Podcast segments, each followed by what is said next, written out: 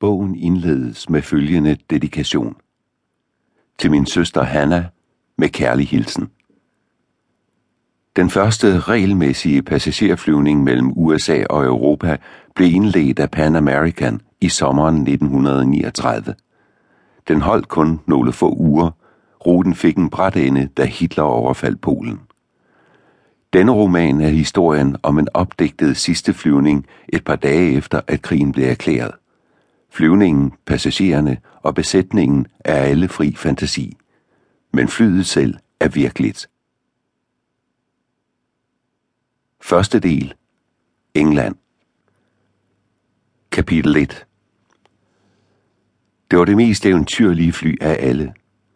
En halv time over middag, den dag krigen blev erklæret, stod Tom Luther på kajen i Southampton og spejtede op mod himlen. Han ventede på flyet med hjertet fyldt af spænding og frygt.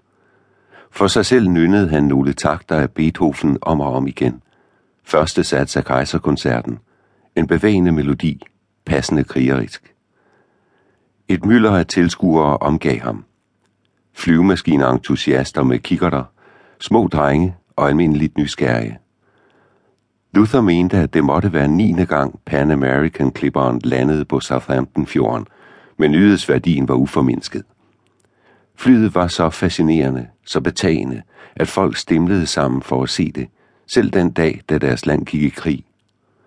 Ved den samme kaj lå to gigantiske oceandampere, der tårnede sig op over folks hoveder, men de flydende hoteller havde mistet deres magi. Alle stirrede op mod himlen. Og alligevel, mens de ventede, så snakkede de alle om krigen. Børnene begejstrede sig over de spændende udsigter. Mændene talte indforstået og lavmælt om tanks og artilleri. Kvinderne så bare bistre ud.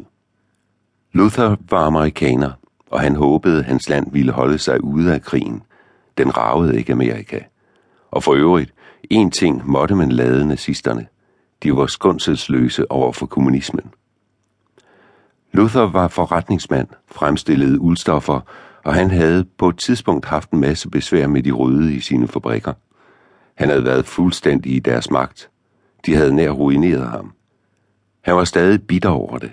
Hans fars herrekonfektionsforretning var blevet kørt i sænk af jøder, som havde udkonkurreret ham, og derefter blev Luther uld bragt i fare af komierne, hvoraf de fleste var jøder.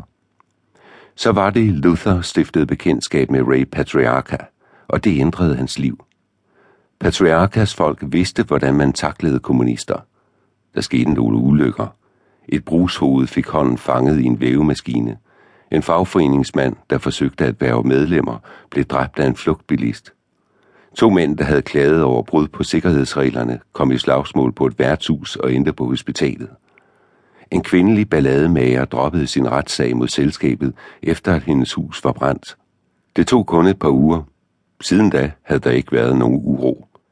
Patriarker forstod, som også Hitler forstod det, den rette måde at behandle kommunister på var at tværte ud som kakalakker. Luther stampede med den ene fod. Han yndede stadig Beethoven. En motorbåd lagde ud fra Imperial Airways dock for flyvebåde, krydsede flodmundingen The Hythe og gennemtravlede vandlandingsområdet flere gange på udkig efter drivgods. En spændt mumlen steg op fra mængden.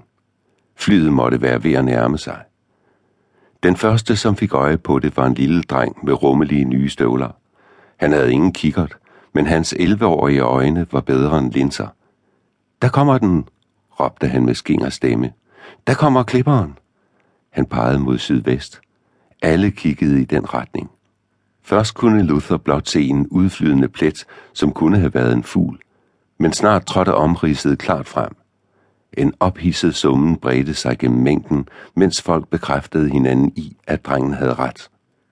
Alle kaldte den klipperen, men teknisk set var det en Boeing B-314.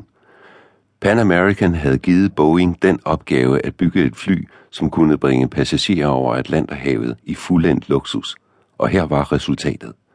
Kæmpemæssigt, majestætisk, ufattelig kraftsvulmende, et svævende palads. Flyselskabet havde fået leveret seks og bestilt seks mere.